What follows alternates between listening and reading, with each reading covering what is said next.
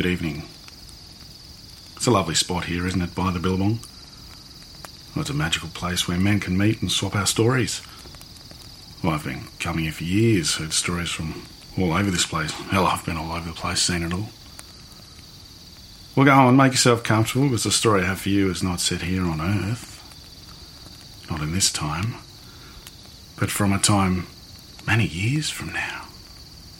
I've been there, I've seen it, it's a marvel, it's fantastic. We've reached out beyond the moon and you wouldn't believe what's out there. But, as with every human being out there, we come with our faults, our fears, and our greed.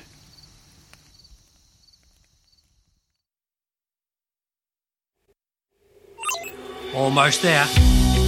Look at that. As you can see, 26 domes, all in a circle, nestled in what we've lovingly named King's Canyon. You'll notice the central column. This is the main transport hub where you will receive your goods and your guests daily from Earth and where you will dock in only four weeks from now. Now, look with me as I look left back at Earth. That's right, ladies and gentlemen. This will be your view from now on. Earth, the big blue. You will see our other celestial bodies such as Mercury, Venus, and then return to Earth. With an elliptical orbit of Earth of five years, this is really a place to call home, away from our overpopulated, polluted planet. Ladies and gentlemen, please raise a glass to Townsteroid. End customer log, edit and transmit. Personal notes. Well, the deal's all signed and these fat bloated billionaires will be home very soon. Can't say I'm going to miss these turds, but I'm going to love their money. Finally, I'll be able to retire to the Mars Oasis. I can't say I blame these rich bastards for getting out. The planet's a mess. The moon is overpolluted, and with solar structures trying to secure the region for their own developments, well, I'd say they got a bargain. I better go and see the completed works and make some final notes for the tradesmen when they come back. You got to watch these boys from the moon. They give a whole new meaning to the word shortcut.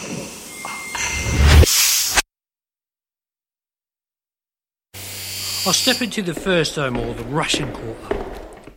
The room is covered with red and burgundy paint, gold skirting in the theme of the Russian dining rooms of old. I almost forget I'm on a rock in space. I stand near the window and overlook the digital landscape. A large green meadow on a clear day. A small herd of sheep amble past. I laugh to myself. Nice touch. I step into the main corridor. It's deserted. The lights are set to low and the place is almost ready for the inhabitants. I'll continue running final checks, making sure that everything is perfect. They have the clause that they can pull out in the first five days, and the last thing we need is some rich housewife to get the creeps. I need to make sure all their needs are met, every possible issue catered for. Each dome consists of essentially a home unit. Three large bedrooms, dining, lounge, kitchen, and doorway leading to the general hallway. As it's circular, it's planned in a way so they can all meet, go to the garden, the theatre, or the central docking port to receive guests. We must make it easy for them. They're all very old at this stage, and we don't want the old ears busting a hip. Not out here. Christ alive, what was that? Hello? I thought everyone had left. I enter Dome 14 and look around. It's like I've stepped into a Spanish hotel. Yellow walls, clay pots, scattered hanging baskets. The design feels like the 1800s. It's perfect, apart from the touch panels near the door. Unfinished. Noted. The sound of the ocean smoothly pours from the speakers. I notice the plants are long dead. I'll have to get on to that. That botanist I hired has made some bad choices. I'm stepping outside now to view the central docking port. I've been here for almost. Almost. Shit, I can't remember. A month, yeah, yeah, it must be it. A week since the crew's left. I'm walking along the base of the central column. It's huge. I look up and see the flashing light at the top. It's a wide and cylindrical column that reaches into low orbit, a modern marvel of human transportation. I turn around and scan across the domes, look at each window, checking for imperfections. Then I see it. A sight that makes me stagger back. A man standing in the window. I fall over on the ground and scramble to my feet. The place was meant to be empty. I press the control panel on my suit. Hello? Come in, Dome 18. Dome 18, come in. He's just looking out the window. It's like he's staring right through me. I, I can't make out his face. Is he a shadow? All I hear is my panic breath. I re enter the structure and make my way down the hallway. Hello? I open 18. A modern white villa. All the modern fixtures. Beautiful. I walk around and enter the main bedroom looking for the stranger and I stop. The room is empty. I mean, it's an empty shell. What is going on? I was told the rooms were completed. No one inside.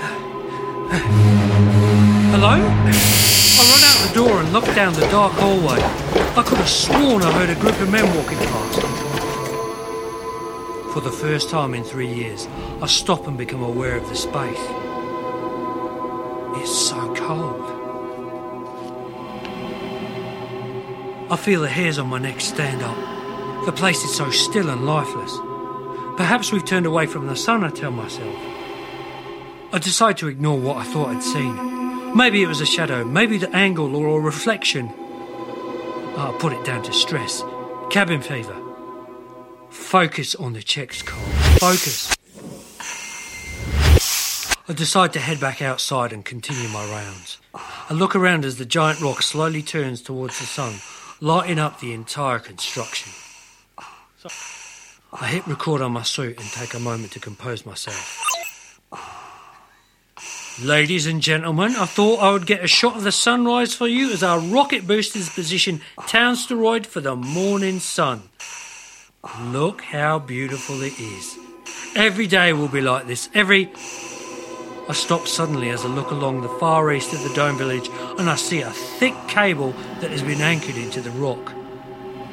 I follow the cable up to space, and above the structure is our competitor's lead white starship. On the hull is the company's logo, Solar Structures. The bastards. What the hell are they doing here? We have the sole rights to this asteroid for the next century. I look up in disgust as the giant white ship floats above the structure. The whole solar structure conglomerate has been taking solar opportunities from us for over 100 years. There were whispers that they had ties with the old crime families of Earth. Now they're here, why? Trying to muscle in now that we've done all the hard work, bastards. Yeah, that explains the goon I saw in the window. I back up and my feet give way underneath me. I slide and tumble down the rock face and everything goes black. I awake in the lounge room of the Spanish Dome. How did I get here? How? I look down and I'm back in my business suit. I must have passed out and those bastards brought me in here. Oi, you bastards, where are you? I run down the hallway, looking for the men, looking for life. I decide to go to my shuttle and get a message off to the partners. Best to let them know the competition is sniffing around. Partners. The lazy fat slugs on Earth who funded this venture. I walk into the central arena and towards the elevator. I press the button. I listen for movement from the carriage as it comes down the huge tower. Stillness. I turn around. That eerie feeling I had before. A shiver goes down my spine. I press the button frantically for a third time, calling the elevator. This is bad. The main elevator is broken. These tradies are the worst.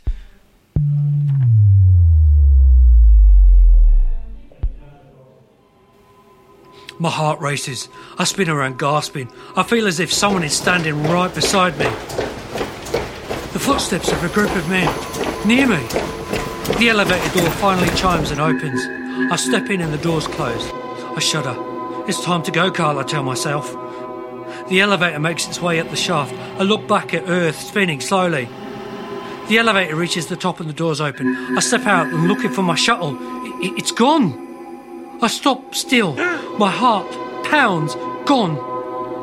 Thoughts start to flood my head. I'm stranded. I run over to the departure panel and tap the display. The panel is off. The elevator door chimes and I race back in. Who took my shuttle? Why would the crew take my shuttle? Thoughts race through my head as I try to reason as to why my ride home has gone. I stare at the floor until the elevator reaches the bottom. I run into the pool room and I see that the pool has been drained. Empty. This place should be ready. I start to feel sick. I sit down on the bench trying to reason with what I've been seeing. I tell myself that this can be fixed, this can all be fixed before our tenants arrive. It's just a matter of. I shriek in fear as the doors and I hear several men walk into the room. Muffled voices. I close my eyes with fear and listen, trying to focus on what they're saying. The crew found him here. He was the last man in the habitat. The crew had left for the week. Looks like he had a couple of drinks. More than a couple. They thought he might have slipped, banged his head, and drowned. We don't know for sure. What? No poolside droid? No, nothing like that. The crew returned on Monday and found him floating face down. No, no. It, it- it's hard enough to get people up here now. We have the added cost of several tons of water. This can't be. I remember. I remember I left the room. I, I did. I, I. Didn't I? Oh God, I feel ill. I try to stand up and my vision goes blurry and I stagger. I, I stagger until I pass out. I wake up back in the empty Russian room. I, I sit there for a long time. I think about my last night. I remember saying goodbye to the workers. I went to the pool and helped myself to the champagne that was awaiting the new tenants. I drank. I swam. And then.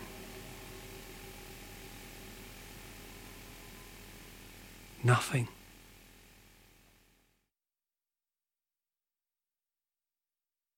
Hi there, and thanks for listening to the episode entitled Townstroid. The radio play was performed by the very talented Monty Burgess, written by Adrian Barker, and sound production was recorded by Robert Healy.